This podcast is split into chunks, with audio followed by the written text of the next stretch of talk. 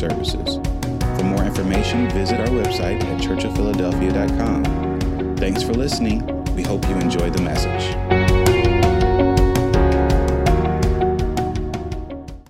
As we're flipping over to the book of Acts, chapter number one, uh, we're landing on verse number 12. Amen. If you can indulge me, but please honor God for the reading of his word as we're standing for the reading of God's word. Amen.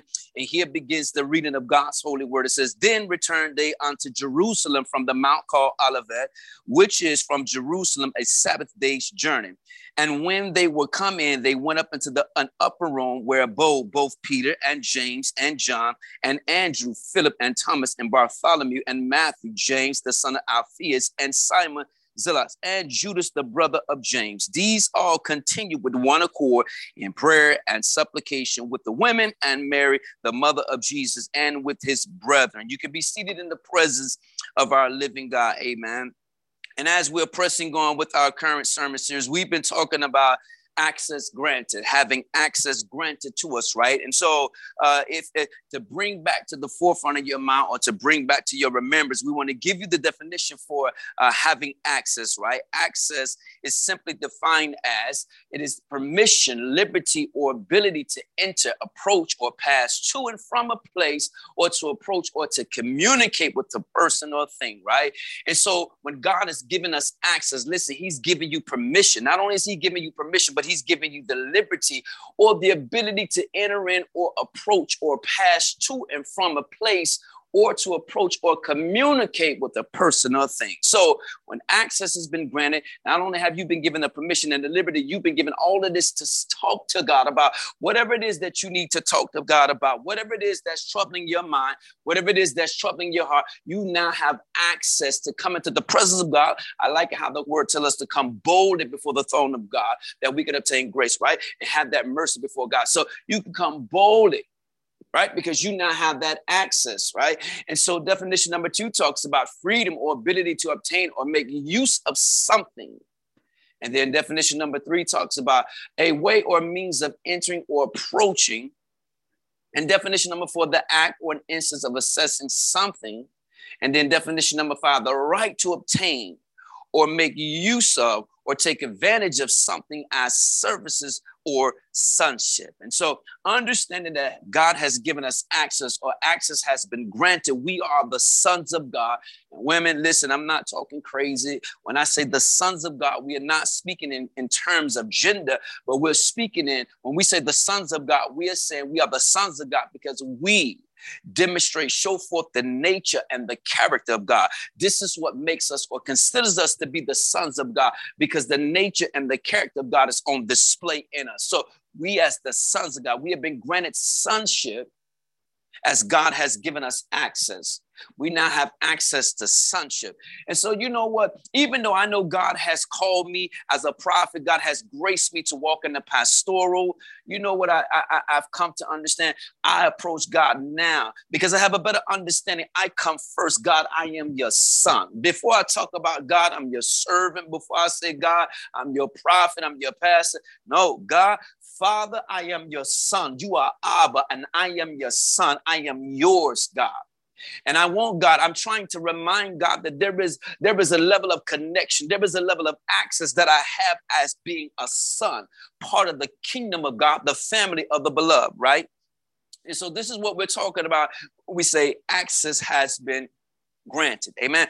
And so today, as we move into the book of Acts, right, and we know the book of Acts is the second gospel per se of, of the doctor, Dr. Luke. This is this is his continuation to his gospel that bears his name, right?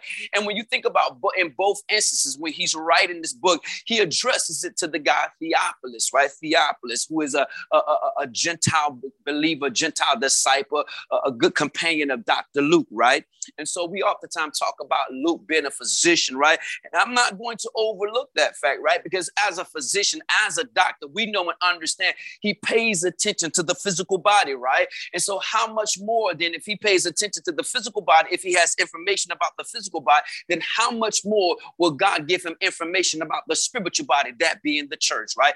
And even though he's writing to Theophilus, right, whose name, by the way, means lover of God, I wish I had somebody who who who didn't mind being called the lover of God, right? You understand? God is not in it, it's looking for a part-time lover. God is looking for an all-the-time lover, a, a personal individual that wants to be in love with God all the time, not a part-time lover. H time, get out of here. We're not talking about no H time. Listen, listen, listen, listen. I don't want to deal with that right now, but I'm just saying he's looking for someone who wants to be a lover of God, not not with other. That doesn't mean that you can't love other people and love other things, but uh, to be a lover of God, listen, it, it, it, um, I understand God. My love for God comes first. Uh, God is in his correct position. He is first. And then every other thing, every other individual comes after God. My love for God is demonstrated first unto God. I don't care who come. I don't care who leaves. I don't care what is established. My love for God is first. My love for him is first. And then for everything and everybody else, right?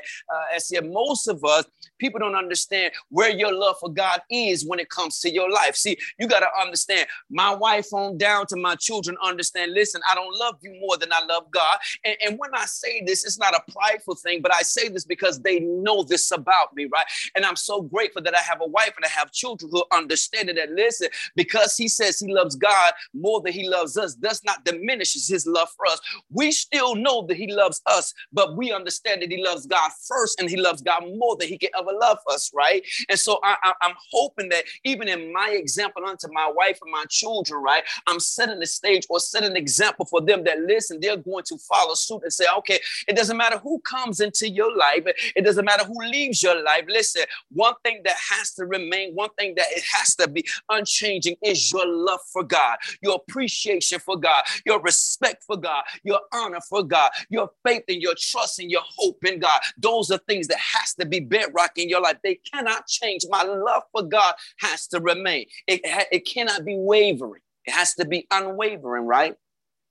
So not only does his name means the lover of God, but there's a second definition for the name of Theophilus, which actually talks about a friend of God, right? And uh, listen, if you're not going to be a lover of God, then listen, he made it. So listen, listen, listen, listen, listen, listen, listen. I got a second category for you. Maybe, just maybe, you can be the friend of God. Then see, I don't know about you, but that's exciting to me to know that he's my father. I'm his son, but he still looks at me and calls me friend. Oh, I bless the wonderful name of Jesus. Uh, uh, as we're in the book of Acts, right? The, the acts of the Holy Ghost or the acts of the Holy Spirit of God, right?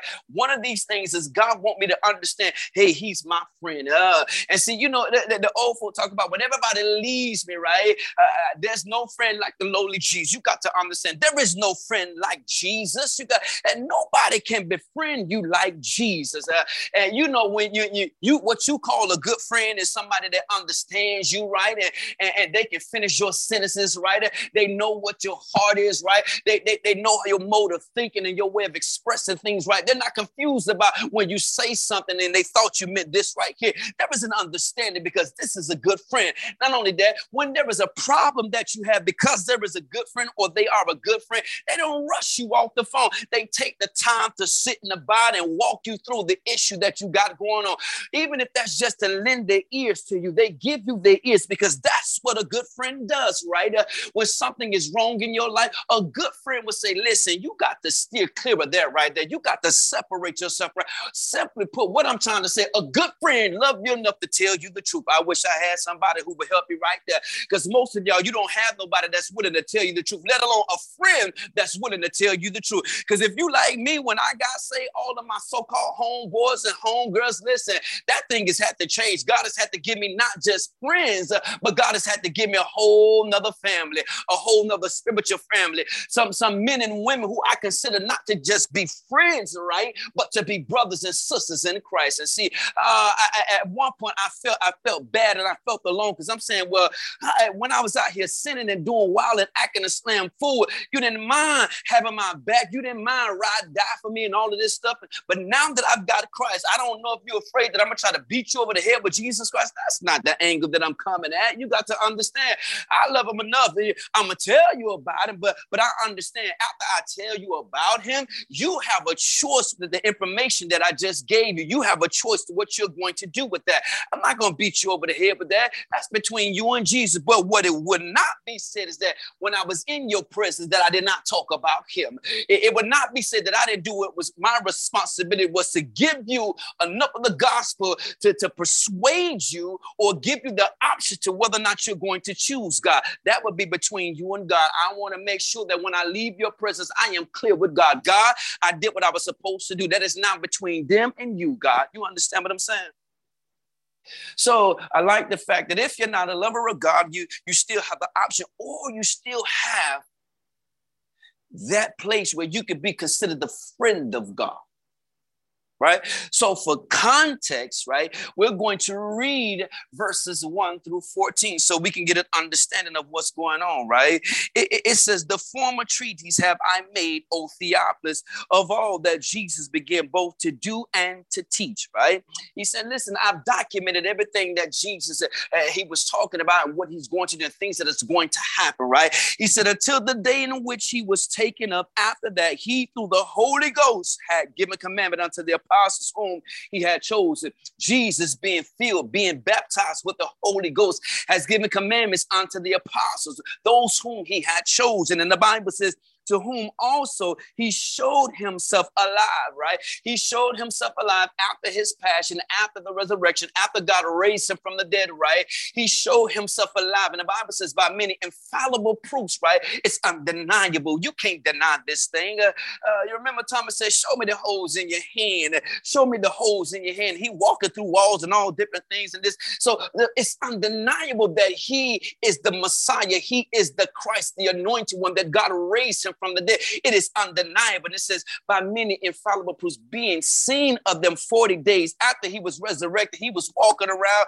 showing himself popping up here and there for 40 days. You got to understand 40, we don't understand the number 40 denotes testing. Listen, it is another testing period that as God has raised me from the dead, and as I'm showing myself, making myself known, revealing myself to you, will you still believe that I am the Messiah? Will you believe that God has spoken everything concerning my life? You're seeing, you're watching it, you are experiencing it, you are encountering the life of Jesus Christ before you. It is enough to make you believe. But you understand, there were some people who still choose not to believe. They will psych themselves out of believing. No, it's not real. It can't be him. You just don't be raised from the dead. Oh, but by the power of the Holy Ghost, the Spirit of God raised him up from the dead. You got to understand. So he was seen in them 40 days, speaking of the things pertaining to God, to the kingdom of God. And look at this after he's resurrected from from the dead, he picked right back up where he left off talking about the kingdom of God. Uh, talking about the kingdom. Folk don't preach about the kingdom. You understand? We talking about money and we talking about private airplanes and we talking about mega ministries and all. Nobody's talking about the kingdom of God. Nobody's talking about the kingdom of God. I wish I had some help right there. Huh?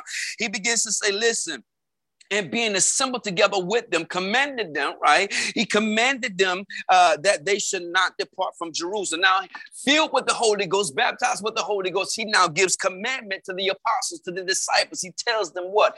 He says, okay, that they should not depart from Jerusalem, but wait for the promise of the Father, which said, He, ye have heard of me. Now, this is the thing. They don't even know what the promise is, per se, right? They don't know when it's going to come. They don't know how it's going to come. They don't know what it's going to look like. They don't know what's going to happen when the promise actually comes.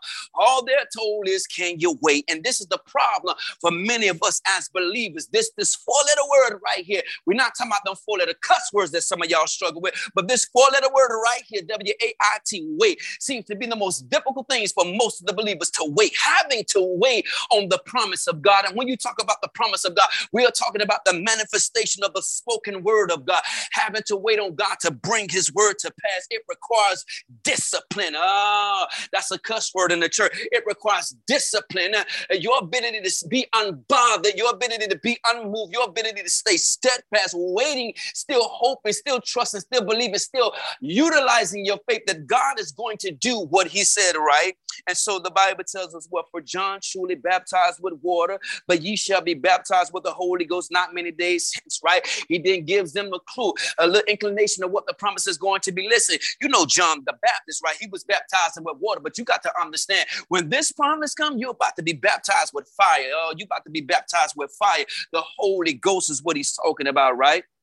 This is the promise of God. He says, For John truly baptized with water, but ye shall be baptized with the Holy Ghost not many days hence, right? And then he says, He says, When they therefore will come together, when they therefore will come together, they asked of him, saying, Lord, wilt thou at this time restore again the kingdom of Israel? Because you got to understand that's what they were kept thinking. That, you know, when he kept speaking about his kingdom coming, right? They kept thinking, or they were under the impression that he was going to usher in another kingdom. He was going to overthrow the Roman Empire at this particular particular time. And he kept saying, My kingdom is not of this world. It's another kingdom. It's a spiritual kingdom. I'm not here to overthrow the current empire, but I'm going to usher in a spiritual kingdom. The kingdom of God is going to be ushered in here in this natural realm, right? And so understand, he did says in verse 7, he says, And he said unto them, It is not for you to know the times or the seasons which the Father have put in his own power. Some things you just not going to know. You're gonna have to wait, right? And you're just gonna have to trust, and you're just gonna have to believe, even though you don't know when things are going to happen, how they're going to happen. That's why it's called faith, right? Uh, faith is a substance of things hope for the evidence of things not seen. Because if you can see it, it's not faith, right? You're just going to have to trust and believe what he said it is going to happen, how he said it's supposed to happen, right? He then tells us, but ye shall receive power Oh, I wish I had some help right there. You shall receive power right there. You, I'm going to say it one more time, but you shall receive power. See, I'm talking about when you got baptized with the Holy Ghost for real, there should have been a power that manifests itself on the inside of you. Even if you didn't immediately get up speaking in tongues, there was a power, like the old folks say, to walk differently. There was a power to talk differently. There was a power not to go to the places I used to go anymore.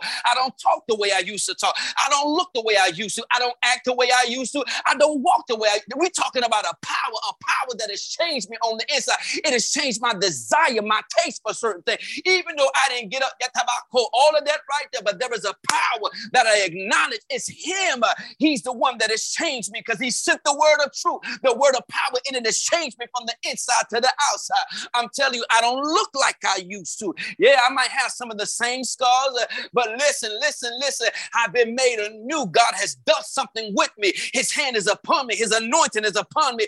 I've been washed and redeemed by the blood of the Lamb of Jesus Christ. My soul has been saved. We're talking about I got up with some power. I've been filled with the power, power to choose differently, power to see things differently, power not to respond to that mess, power to hold my tongue, power, power, power to stand on the word of God, power to trust and believe God. Yes, I'm talking about power of the Holy Ghost, right? He says, But ye shall receive power. After that, the Holy Ghost has come upon you, and ye shall be my witnesses unto me, both in Jerusalem and all Judea and in Samaria and unto the uttermost part of the earth. Uh, uh, listen, the Holy Ghost is going to come upon you, shall be filled, right? Because I need you to be the witnesses of this new kingdom life this new kingdom agenda, right? And he says, And when he had spoken these things, while they beheld, he was taken up, and a cloud, right, received him out of their sight. While they're looking up, he's being taken up, he's ascending into heaven, right? And the Bible says, And while they looked steadfastly toward heaven, Listen, they'll watch until we can't see him anymore. He, he's he's out of our view. Uh, uh, as far as our naked natural eye can see, we're going to keep watching till he's just out of our view, right? And it says, and while they looked steadfastly toward heaven as he went up, behold, two men stood by them in white apparel. We understand. There you go. You got some angels who look just like men, right? And it says, which also said, Ye men of Galilee, why stand ye gazing into the heaven? Right? Well, why, why are you still standing here looking up, right? Looking into the heavens, right?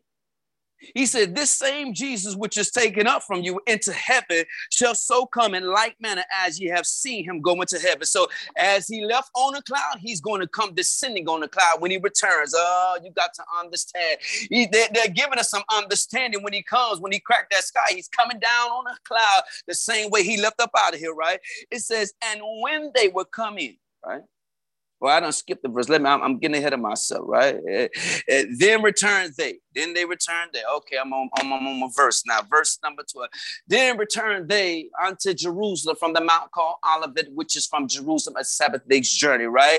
And so before I get so far ahead of myself, the title of the text that we're working with on today is simply called Operating on Another Plane. Operating on another plane. Tell somebody it's time to operate on another plane. It's time to operate on another plane. And what are we talking about when we say operating on another plane? Simply put, the definition of operating on another plane is this right here. We are talking about, right, this is operating on a more spiritual level, right? Or operating more in the spirit and being less concerned about the carnal things, right? Operating more in the spirit of God and being less concerned about the carnal things, right? Definition number two, simply put, separating yourself from the carnal things. Tell somebody it's time for you to operate on a higher plane. It's time for you to operate on another plane. This is what God is calling us to do, right? Now, as we begin to walk through this thing, right, it says, Then return they unto Jerusalem from the mount called Olivet, right? And you got to think, as they're standing upon the, the Mount of Olives at this particular time, watching Jesus ascend into heaven. If you know anything about the Mount of Olives, right, uh, dead smack in the center of Jerusalem, right, and it gives you an awesome view, a panoramic view where if you're standing on top of the mountain, you can see all of the city from every angle. It gives you this type of vantage point or this type of viewpoint, right? So understand it gives you that ability to have a bird's eye view or a bird's perspective, right? As you're looking out and over and down upon the city, right? And so not only that, y'all know we're in a mountain or in a high hill, you're up in a place where the air is thin, right? So so listen, he's they're coming from a high place. They're now in a high place operating with Jesus, watching him ascend unto heaven. And look at this right here. It says, Then returned they unto Jerusalem from the mount called Olivet, which is the Mount of Olives, which is from Jerusalem, a Sabbath day's journey, right? And when you talk about a Sabbath day's journey, it is interpreted as being 15 furlongs, so almost about two miles of a distance, right? To get back down inside of the city from the top of the mountain to get down back into the side inside of the city, right? Momentarily. This is what I appreciate. They're operating in a high place as Christ is giving them instruction or giving them the commandment go to Jerusalem and wait for the promise, right? He's commanding them in the high place. See, everybody, everybody can't come to the high place because what's spoken in the high place, uh, people don't necessarily leave the high place and go accompany or accomplish what was spoken in the high place. You often hear people talk about how God showed them different things, and, and necessarily what they're talking about is they were in a high place per se, right? To hear or have some things revealed to them or shown to them or spoken to them. But this is my thing. You may have heard some things, you might have saw something, but we want to talk about the application piece, the application piece, right? Most people hear some stuff, they know how to get high, but this the, the, it, it, it's not the fact that you can get up there and see it. It's not so even the thing that you can get up there and hear it. I want to know that after you come in the high place and hear and see, can you come and make application of what he's shown you? And can you make application of what it is that he spoke to you? Uh, somebody pray because the devil is trying to mess with all the technological stuff, but the devil is already defeated in the name of the Lord Jesus Christ. You got to understand it's in the high place where God reveals some things. It's in the high place where the air is thin, where there are no distractions, when there's nothing there to hinder you, to bother you. You should be unbothered in the high place. It's just me and Jesus. Come on and speak and declare what you want to speak. Come on and reveal what it is that you want to reveal, God, because you have given me access to this high place, God. And listen, because God has given you access to this high place, don't you squander your time. Don't you squander your access that has been granted to come into this high place, right? But then watch this. It says, then return they unto Jerusalem from the Mount called uh, So momentarily we have to leave the high place, right? Which is Mount Olives and walk about almost two miles to get back into the city, right? And as we're pressing through, it says what? And when they would come in, right? So when they got into the city of Jerusalem, right? Uh, momentarily, we had to come down, right? It's in this momentary moment that we come down, or this momentary spot that we come down from the high place that most of us get distracted, right? We lose sight of what it is that God told us, or we lose sight of what it is that God has shown us, and we become distracted by all of the different people and all the other things that is now currently before us that we now have access this too, right? A lot of things are just mere distractions, right?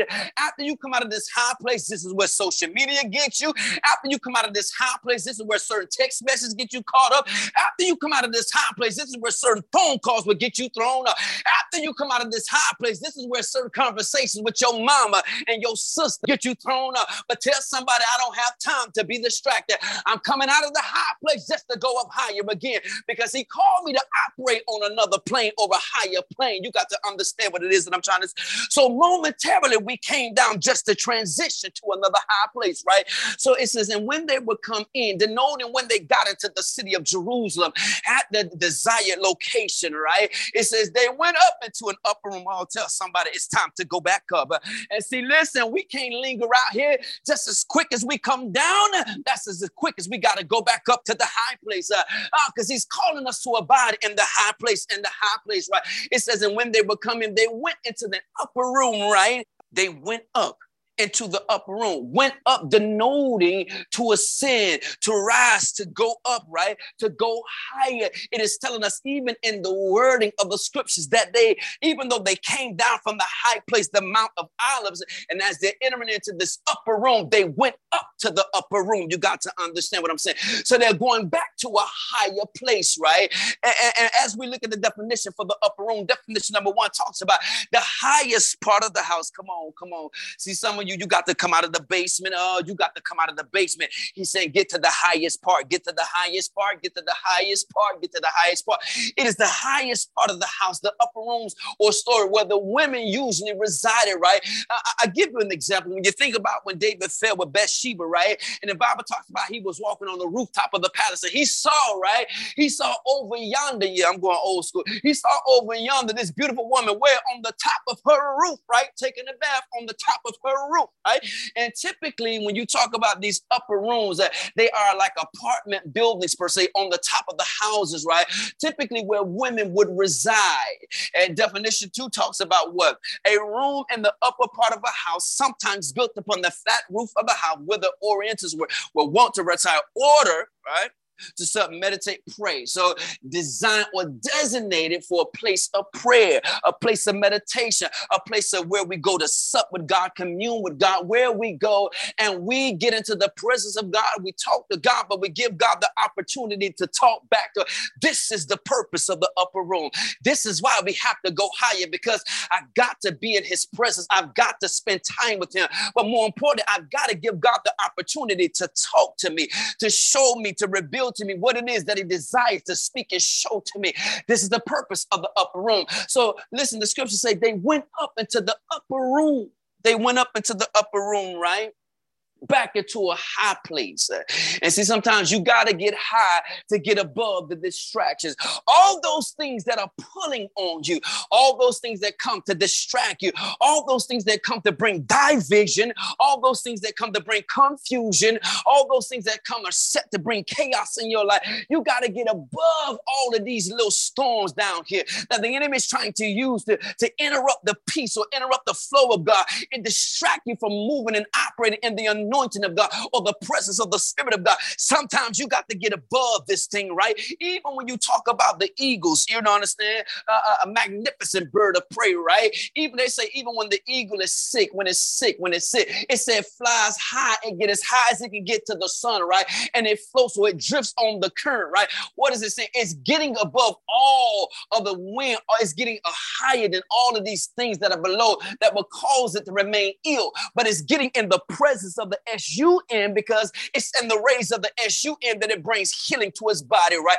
And see, sometimes you got to get higher than all the storms. You got to get higher than all of this wind. And when we talk about wind, all we're simply talking about is the words that are coming out of people's mouth. Because notice when if you were to put your hand in front of your mouth while you're talking, you'll feel wind coming out your mouth as you're speaking words, right? So all this boisterous wind is coming from all this crazy foul stuff that people are saying that is meant to get you distracted, that is meant to get you thrown up, that is meant meant to take your eyes off of him. Sometimes you just got to get high above that and get into the presence of the S O N. Oh, I wish I had somebody who didn't mind trying to get high enough so that you can get into the presence of the S O N. Yeah, that's what I'm talking about.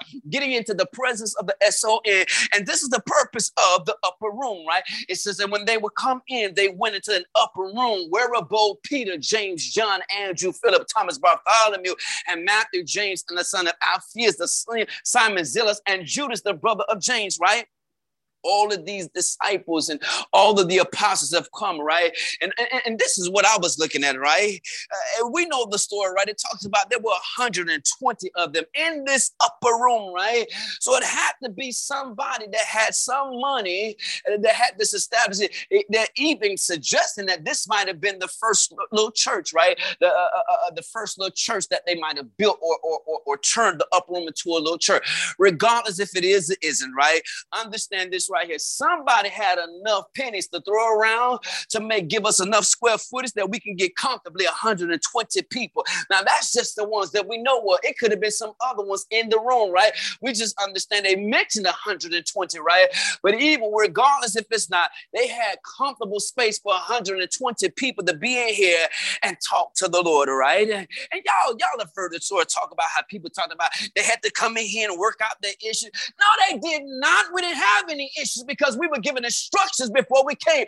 Go and wait for the promise, right? Uh, we didn't have to work out no issues. Uh, when we left the high place, Mount of Olives, we arrived here in the upper room in the second high place. We arrived here on one accord. Everything was already worked out because we ain't got time for no mess. We don't have time for no distension. We don't have time for no division because God told us to come and wait for the promise. And at any moment, the promise can break forth upon us. And will we be ready when the promise break forth or manifest? Manifest itself, or, or, or if the promise were to manifest itself, are we in the right frame of mind, the right condition uh, to be used by the Holy Ghost? Right? Are you? Are you? Are you? Because we understand He's omnipresent. No matter where you go, the Spirit of God is always there. I know now. Before you left your house, you was acting the same fool, but by the time you get to your destination, you might have got in the car, you might have repented and asked God to deal with your heart. So by the time you get there, He's already there. So when you get there, you can arrive so God can use use you as a vessel for the glory of God to be seen. Amen. You understand what I'm trying to say?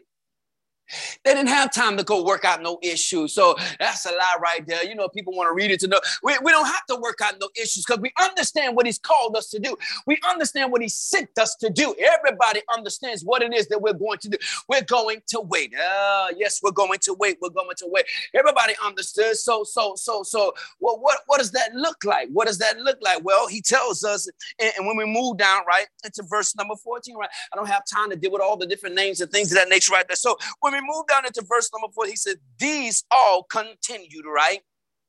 When we talk about they continue, right?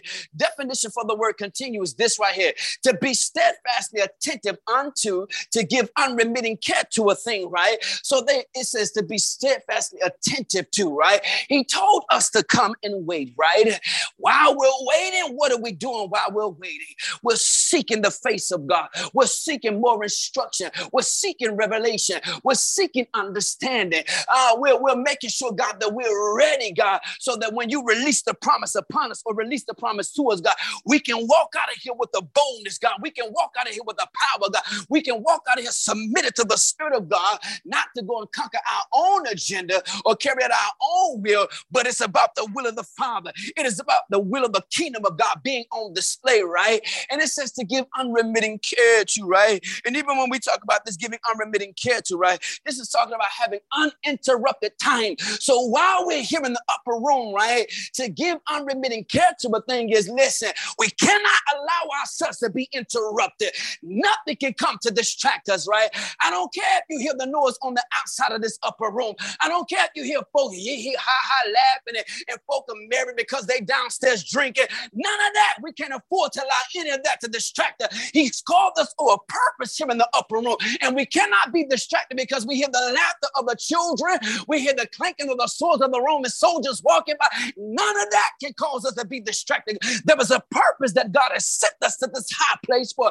He's calling us to operate on another plane. And see, to operate on another plane is you can't go about this thing how you were accustomed to going about this thing. In other words, if you were so easily distracted before, cut it out. It ain't you can't be so easily distracted anymore. Uh, you know what? If you didn't yield as easily, cut it out. You got to yield. We ain't got time for you to yield. You got to already come yielded. You already got to come with your mind made up that I'm going to obey what God is saying. I'm going to do what God is saying because we say when they come down from the high place out of Olive back into the high place, it's in this transitional moment that people lose sight of what God has said and they fail to make application. See, you can't lose sight of what God has said and you got to be in a place where you make application. It's not just good for God to show you, it's not just good for God to speak it to you without you making application.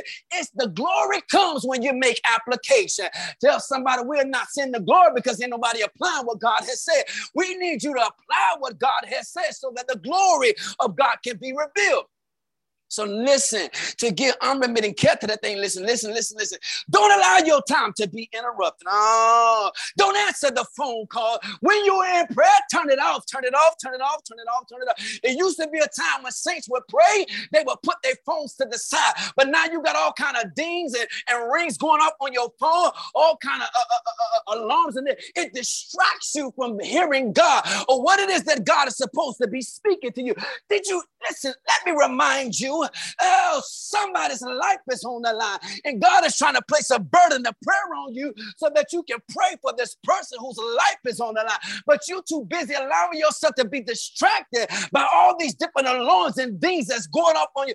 Turn it off, power it down, and put the. You mean to tell me you can't put the phone up for 10 minutes to pray powerfully for 10 minutes, uh, to pray fervently for 10 minutes, to pray passionately for 10 minutes? Somebody's soul is on the line. God forbid, God forbid, God forbid, God forbid, it's somebody close to you, but you don't know who God is trying to burden you to pray for. That might be in an underground church over in China, that might be being persecuted over in Iran, that might be being persecuted in North Korea. You don't know who God may be trying to burden you to pray for. Somebody face He may be trying to show you a glimpse of in the realm of the spirit to pray for this person. He may be trying to get you to pray because somebody's about to get into an accident, but it's when you pray because you be sensitive to the spirit of God uh, it's going to cause the hand of God to intervene. It's going to cause the hand of God to stop and block the enemy. I wish somebody would stop being distracted coming from the high place while you're trying to move to the next high place and make application of what God has told you to do. Don't allow your time to continue to be interrupted. Listen, if you got to get back to while you cooking, pray while you cooking. It might make your meal come out a little better. Oh, if you're offended, oh, go ahead and talk to God because some of y'all going to be offended by the truth, just what Jesus told her. Your cooking might be a little better. You might need to pray while you cooking, but make sure you what I'm trying to get you to do is make room inside of your day to talk to him and give him an opportunity to talk back to you. It used to be some of y'all you made time when you got in the shower, you pray. God. It's not enough. Let me hit you with this right here. It's not enough to just talk to him at five o'clock prayer because most of you not even giving him the opportunity to talk back. You're only praying for the sake of uh, if somebody were to come and ask me, Did I pray? I can say, Yes, I prayed. But what if we came and said, What did he say to you at five o'clock prayer? Oh, we're going to stunt you right there. And see, most of you, it's not enough for you to just pray at five o'clock prayer. Yeah, come on. Some of you, you are at a place in your life, just your five o'clock prayer is not gonna cut it, right? The level of warfare that is coming to your life, just praying at five o'clock is not going to cut it. You got to make room inside of your day to talk to God all throughout your day so God can talk to you, so God can give you instruction, so God can give you direction on what you need to be doing. It said, and they continued, right? It said to persevere and not to. Oh, while we're in this upper room waiting, see, waiting is the most difficult thing for the people of God. Uh, but when they continued in this upper room, noting when they waited, continued to wait, right? It says they persevered not to pain. And see, most saints, most believers get in trouble in this waiting process. It's in the meanwhile, it's in this time that we got to wait right here, where we get weary, where we get weak, where where we get tired. But listen, 120 people up in this room waiting on the promise of God. We don't know exactly when it's going to come, but we were instructed to wait. Can you wait? Even when you don't have all the details, can you still just wait and do something to keep yourself busy? Said, listen, they persevered so that they didn't faint, right? Because it's in the place of waiting that you get weaker. It's in the place of waiting that you become doubtful. It's in the place of waiting uh, that unbelief begins to rise up. It's in the place of waiting that you get tired of waiting for the promise of God to manifest. And if you're not careful, you'll find yourself beginning to faint. Oh, and what does faint looking like? It's a slow fade. It's a slow faint. You're not just waking up like, I don't want no more Jesus. Uh, slow slowly notice how your five o'clock prayers change. Uh, all you got to do is begin to look at your five o'clock prayer. When you first started it, oh, you had so much passion, you had so much fervency. Oh, you couldn't wait to talk to God. Matter of fact, you was up, you know what, probably 30 minutes early before five o'clock even got just anticipating, uh, I'm ready to talk to him. Now you find yourself either getting up at 502, 506, right? And you're not even sorry that you came into his presence at late at the designated time that y'all got set. You're not sorry about it. Now you are the mindset, well, God, at least I prayed. At least I did make it. No, you didn't. You were late. And you got to understand to be late is the indication that you don't honor time and you don't honor the time of God. Is this is the set time that y'all have set between? It shows us that you do not have honor for time. If you struggle with being late, I'm here to tell you, you do not honor time. You do not honor the time of the people that you're dealing with. And you wonder why stuff is not happening happening in your life simply because you do not honor time. This is a person's most valuable asset. They can't ever get any more, no matter how much money they have, they can't buy anymore. And for you to just, just mishandle it, what do you think you're saying to these people? I was only three minutes late. That's how you see it. My mother in law told me this. She said, Listen, to be on time is to be late. But if you're going to be on time, be early. Oh, I wish I had some help right there. To be on time is to be late, she said. If you're going to truly be on time, be early. So I got this thing. I'll be like, listen, I hate being late, y'all. I will leave you in this. I hate being late. I don't like how folks look at me when I arrive in there late because I know I did everything within my power to arrive on time. I, I, I gave time. I accounted for stuff might happen on the road, the traffic and all. If I got to take a detour. I gave myself the allotted time. Oh, but when somebody is riding with you and they just playing with your time, that thing burns you up. If you like me, like you, you know what? oh, Jesus Christ. I'm gonna go ahead and go on, right? It says to persevere and not to faint. While we're waiting, you cannot paint, right? And it says what? To be in constant. Re- mm. See, if you can interpret waiting for definition number three, if you can change your perspective of how you view what waiting is, to they continued, meaning they waited him in this upper room, right?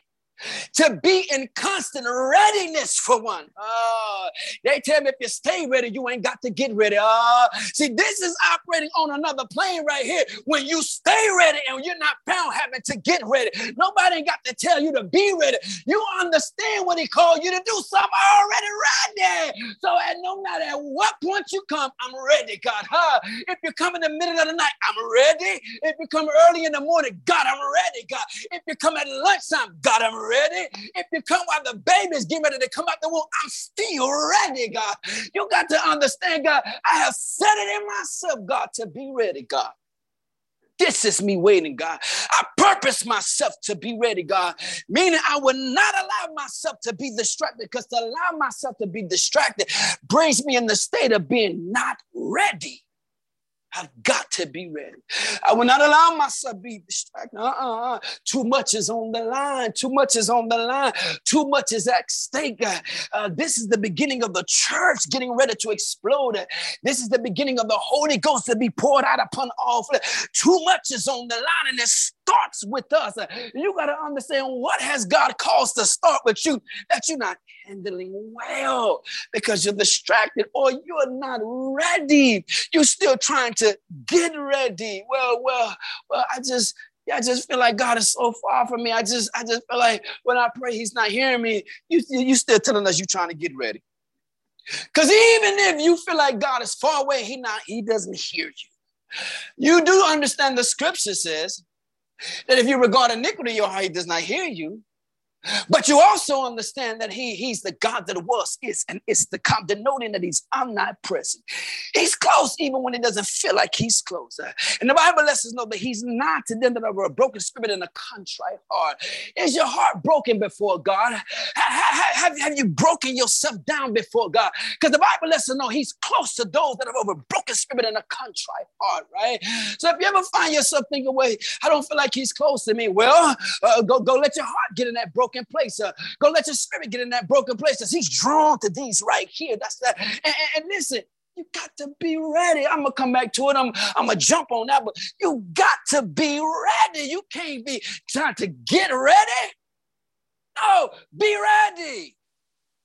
I just I gotta get my mind right. You know how we call on some of y'all. I got I gotta get my mind right. You know how we call on some of y'all. You ain't give me enough time for Bible study. You ain't give me enough time for something. Be ready. It's what he's telling you to be. He told you to be ready in season and out of season. God have mercy. Wow, we are waiting on seasoned believers to get ready. This is why the church or the kingdom of God is in trouble. We're waiting on so called apostles, so called prophets, so called evangelists, teachers, and pastors and men to get ready. Are you serious? Oh, Lord, help the church, God. And you wonder why nobody coming to the church. Because they can look at you and say, they ain't ready. They're not ready for me with all of my issues. Oh, they're not ready for me with all the rebellion and hell that I deal with. They're not ready for me with all the perversion that I deal with. They're not ready. That's why they still going to these seeker-friendly churches, because you're not ready. Uh, oh, you still judgmental. Uh, you can't look past the sin, separate the individual from the sin, and say, still, God loves them regardless of what they're partaking in. God, you're not ready. You still see the sin and not the individual. Separate it. You ain't ready. Hey, that's why you feel like we're evangelizing for nothing, because you're not ready. You still don't see it right. Uh, you're still looking at it wrong. and this is why you could still question it. Am I at the right church? And, you'll say stuff like this, and you might not say it out loud, but you're sure thinking, I wonder why we ain't growing. Because you are not ready. That's why. You want to know why? Because we are dragging folk that are not ready. That's why. Yeah, I'm going to say it and I'm going to say it again. That's why, because you are not ready. From the pulpit to the door. Because guess what? Some days I'm not ready. Thought I was ready, but I wasn't ready because I saw some stuff that made me look like, what the Father is that? What is, what, Lord Jesus? Hey, I, I didn't pray. I had something smart to say. Wasn't ready. So listen, I ain't gonna just put it on you. No, we are not ready. And in this transitional period that we've been dealing with uh, because of COVID and all these other things, look at all the time God has given us to get ready. Uh, what have you been doing with your time? Listen, because he said, listen, they, they, they, they continue steadfast up here, right? They, they, they, they didn't faint, but they, they was constantly in a state, mindset, heart, spirit. Didn't allow themselves to yield to the flesh. They stayed ready. Mm. Listen, it says, not just Peter, James, and John, not just the 12, right? But remember all those names of the apostles that we read? It says, now look, the scripture said these all continue with one accord in prayer, and supplication with the women and Mary, the mother of Jesus, and with his brethren, right? So I want to bring your attention to all. All means all in the Bible. These all, all of the apostles, all of the women, even Jesus, Mary, the mother of Jesus, and his brothers, everybody stayed ready. Notice how, you know, it's only a handful of us, two or three of us may stay ready. And we look around like, oh, but is everybody else going to get ready like Jesus? That's why we can't make no progress because it's only two or three of us that stay ready. Do you understand? Out of the 120, they all stayed ready. Ah, Every last one of the 120 stayed ready. Every last one of the 120 did not paint, they persevered. Every last one of the 120 did not allow themselves to become distracted, but they kept their eyes fixed on Jesus and they kept their ears open and heart ready to receive the promise of God. We know what He commanded us. Mm. We can't come away from the commandment. We know what He has commanded us to do. And see, when God speaks to you, you take it as a light thing. Oh, the word doesn't move you like it used to move you. And listen, out of everybody that's talking, out of all the noise that's around there, they never got distracted off of the commandment God told them. They stayed ready. Even if some of the men who were married and the spouses were not in the upper room.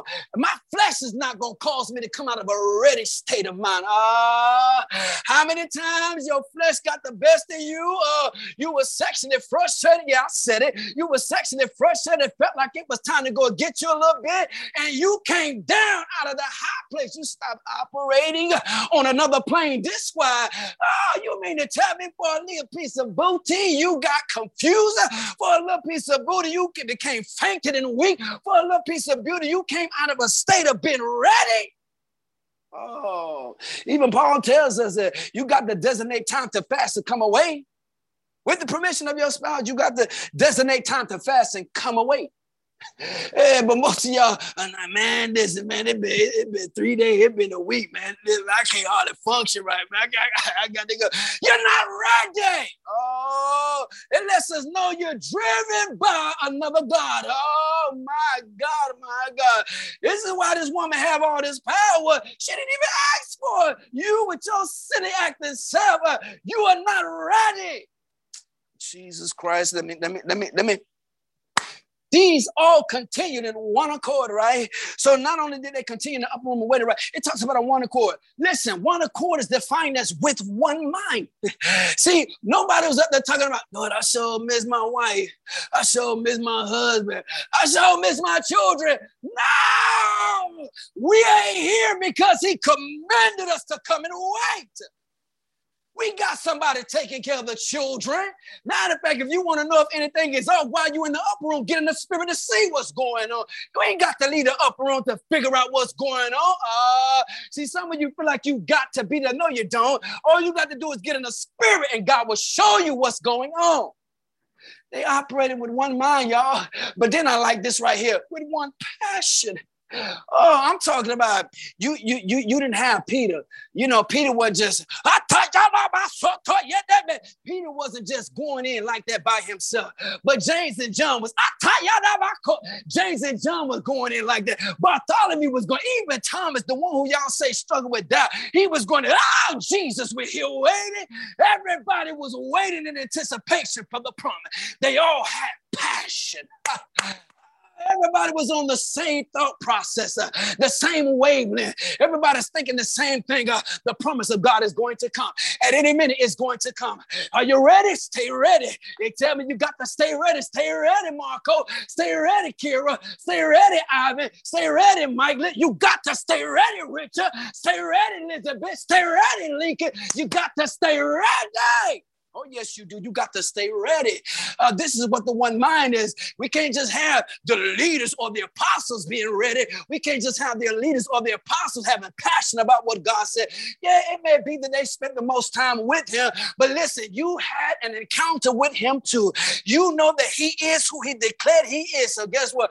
There was a passion that should abide in you as well. So it says, listen, not only did they continue with one accord, they did this in prayer. They did this in prayer, right? And when you talk about prayer, prayer is simply what? To make requests be known unto God, right? It says prayer and supplication. Supplication is a seeking of God, right? And so even when you talk about it, yes, come on, we got to pray. Oh, but after we pray, listen, supplication is let's go higher. We got to operate on another plane. We can't just abide down here in prayer. Even though we understand prayer is the lifeline of the church, prayer is the lifeline of the body of Christ. But somebody's got to be willing to go higher. Somebody's got to believe that there is much more than just prayer. Let's get to the realm of supplication supplication. And if we get to the realm of supplication, this is the realm where we got to seek God. Come on, God. I'm seeking you for instruction, God. I'm seeking you for direction, God. Instructions tell me what to do, directions tell me where to go, God. I need to know what to do, but I also need to know where to go, God. How to do it, God, when I get there, God.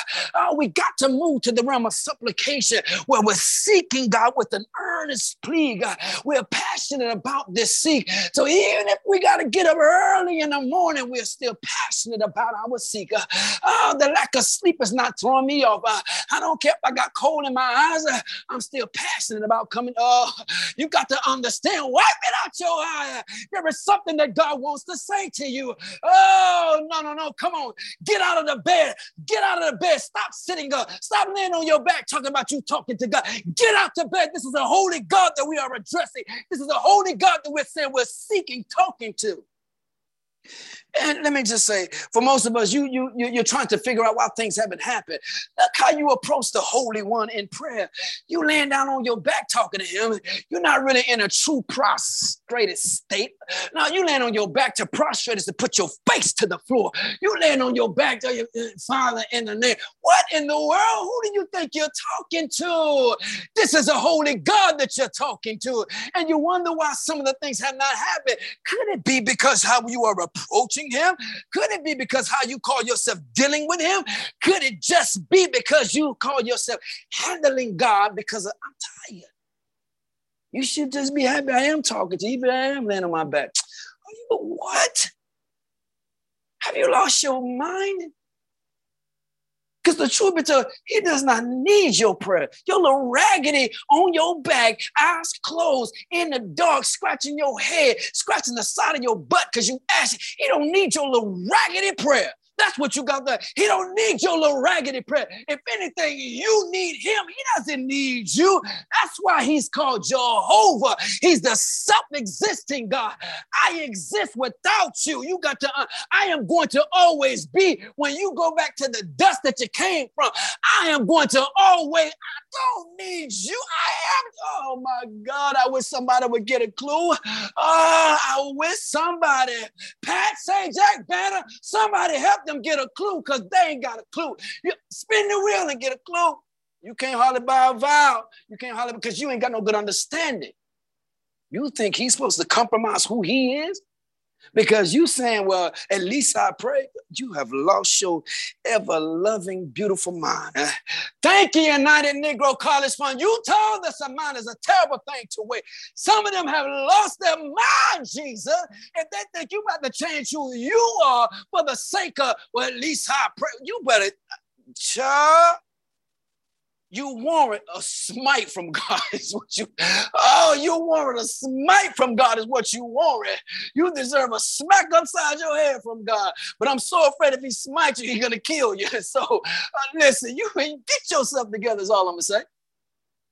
But listen, before we get out of it, he said, listen, these all continue with one accord in prayer and supplication. Listen, with the women. And what I like about Dr. Luke, right? He was synonymous with letting us see the women on display in ministry. Oh, yeah. He talked about if you go to Luke chapter number eight, he gives you clear detail of the women ministering to Jesus Christ. Oh, oh I'm talking about some of the women funded them. Uh, some of the women, I'm talking about some of y'all women who gonna have money in your pocketbook. Yeah, I said pocketbook, uh, but they used it to fund the ministry of Jesus. Ah, yes, see, God gonna bless you to help fund the kingdom of God, to help advance the kingdom of God, the kingdom's agenda. That's why God is gonna put money in some of y'all hand. It ain't for you to go buy no another Chanel purse, no another Coach purse, or no another diamond ring. No, it's to help advance the kingdom of God. Listen, he said, listen, these all continue with one accord and prayer with the women. Notice he mentioned all of the apostles, men folk, right? Because typically in most churches, who do you find praying? The prayer's left to the women. And, and, and, let's be a little bit more specific. It's left to the mothers. You found the mothers in there. Yeah. Jesus. Oh God, ain't nothing wrong with that, but we need some men to stand along with the women and pray. Don't leave all the prayer to the mother. Mother 75 years old, and everything that the church dealing with, everything that the pastor dealing with, everything that the family of the pastor dealing with, she can't, she can't cover all of that by herself. Mother is tired. You gotta understand. Mother need a break. Some of y'all younger women, is it the older women to teach the younger women? He called the young because they got what? Strength. Bring your strength, young people, and help mother pray. All right, mother, you got that first hour, I got the next two. Oh, I said something right there because you still can't pray an hour. Oh, you still got that Garden of Gethsemane ministry. You can't what you can't watch and pray an hour. Child, how you gonna come up to the Mount of Olive? Now notice this is the significance I want you to understand. The Garden of Gethsemane is on the base side of actual Mount of Olives. So where Jesus was betrayed in the Garden of Gethsemane is at the foot of one of the sides of the Mount of Olive, the high place that we're now going to ascend. And most of you can't go, the high places right here. And you can't even get into the high places. You still struggling with sleep. Oh my God. The, the of you right at the foot of the mountain. All you got to do is ascend, go on up. But you can't get into the high place because you still sleeping you kidding me? Oh, so some of y'all, you ain't ready. You still at the Garden of Gethsemane ministry because you still sleeping. Oh, so you know what? I can't even ask you to watch anymore because before I allow myself to get frustrated because of what I'm having to face, what I'm challenged with right now, I, you go ahead on and sleep. Go ahead on and sleep. I, I know how to pray for myself. Ah, I can appreciate that about Jesus. He knew how to pray for himself because if I wait on you to pray for me, son, my emergency gonna come and go. And it might not get dealt with because you were somewhere asleep. Oh, trying to get crust out of your eyes and pop up like you. Oh no, man, man. Yes, sir. Man, uh, yeah, yeah. You know how some of us do when the pastor call you and you're trying to act like you want to sleep. Oh, Jesus, stop with the tomfoolery. I know because it's me. If apostle called me, if he would have called me this morning before five o'clock prayer, I would have jumped all the way out my bed. I wouldn't have set up in my bed. I would have jumped all the way out my bed, ran to my closet, and perpetrate like I was already ready to go. Oh, y'all ain't gonna talk to me. Uh, because see, that's a discipline that I know I'm supposed to operate in. There is a mindset that I know I'm supposed to operate in. There is a readiness that I know I'm supposed to operate in, but I allow myself to fall back a little bit. I allow myself to get comfortable every now and then till I'm not operating in the manner or the mindset that God has called me to operate in. Do you know somebody and can you relate? Um, so listen, listen, the men and the women and the mother, y'all, come on, and his brothers, y'all, everybody's on one accord and everybody has the same mindset. He gave us a commandment and we're waiting for the promise. Come on, he already told us the promise is going to come. So we don't allow ourselves to get this. Let's pray. Everybody, come on, we are not just going to pray, but we're going to take it up a notch. We're about to go into the realm of supplication. We have got to seek God as a people, 120 people. Titles aside, oh, come on. Lay down the title. There's only one thing we came, there's only one purpose to wait for the promise.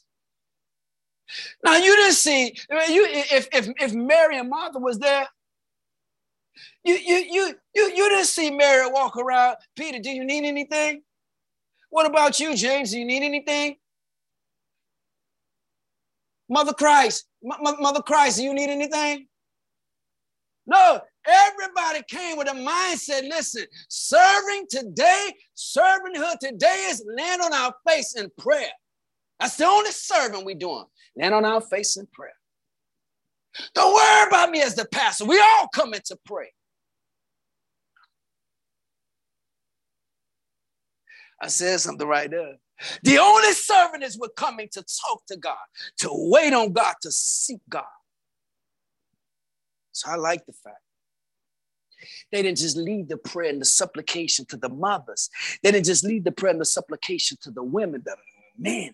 When men pray, oh, the power that is on demonstration when men pray. Because we know women will pray. Women, you ain't got the Women will pray. You don't have to fight with women to pray. You don't have to fight with women to come to church. Women are just naturally going to come. They don't have a problem following. Some of them do. You understand what I'm saying? But for the most part, women don't have a problem following. It's, it's some of these boneheaded men. I know because I'm one of them. We, we, we deal with this three letter word, something called the ego. But this is where you got to have a wise woman who's not moved by your ego, she, she know how to let you have your space. Okay, he need to shine a little bit right here. Let me let him have his moment. Go ahead, go ahead, baby. She know how to encourage it. Go ahead, you did that thing, baby. She know how to make you feel good so you can get what needs to be accomplished. Oh, she understand this is the bigger right now. But I would stroke your flesh because because listen, such and such still needs to happen. Baby, you did that. You did that, boo. Baby, you, you, you, you did that thing. That my man, my man, you did that thing. I'm telling my wife, encourage me, child. Please encourage me. You got to, please encourage me. You got to understand all the stuff that's on my plate. I need some encouragement. But listen, after she encourages you, man, can you can can can can you return that encouragement? It's hard for men to, to lift up somebody else, to, to celebrate, praise somebody else, because it, it's difficult for you to get past your ego. All I'm saying is the men got past their ego. They prayed with the women. They prayed with the mothers. And they prayed with the brethren, those who didn't have title. Other than they're just the brothers of Jesus. Got no title, not no apostle. You know, Jesus had a brother named Judas. Hey, Judas, you ain't got no title. You just, you just here. But what they understood is we need him. Even though he doesn't have a title, we need him. Even though she doesn't have a title, we need her. But uh, Peter, who was going to be the rock, the foundation of the church, with his cuss and angry self, we need him. What am I saying? Peter, with all of his issues, we need him. And we think about all the other disciples who walked away. We need them. Denoting they all had issues, but we need them. Separate the person from the issue because we need the person to accomplish what God has spoken for us to accomplish. Listen, it's time to operate on another plane mentally. You got to see it differently. You got to think about it differently. You got to perceive it differently, emotionally. You got to receive things differently. And you got to say things differently. And, and how you feel about things have got to be different. From the soul into the, the spirit of the man, how you carry out, how you do things have got to be different. A demonstration of love has got to be different. Your prayer has got to be different. Your worship has got to be, your obedience has got to be, your yielding and submission has got to be different. How you did it in 2020 how you did it in 2021, 2016, it has got to be different because you have got to operate on another plane here in 2022. It's got to be very different. So I want to encourage you. I pray the word was encouraging to you. I pray that you got something out of the word.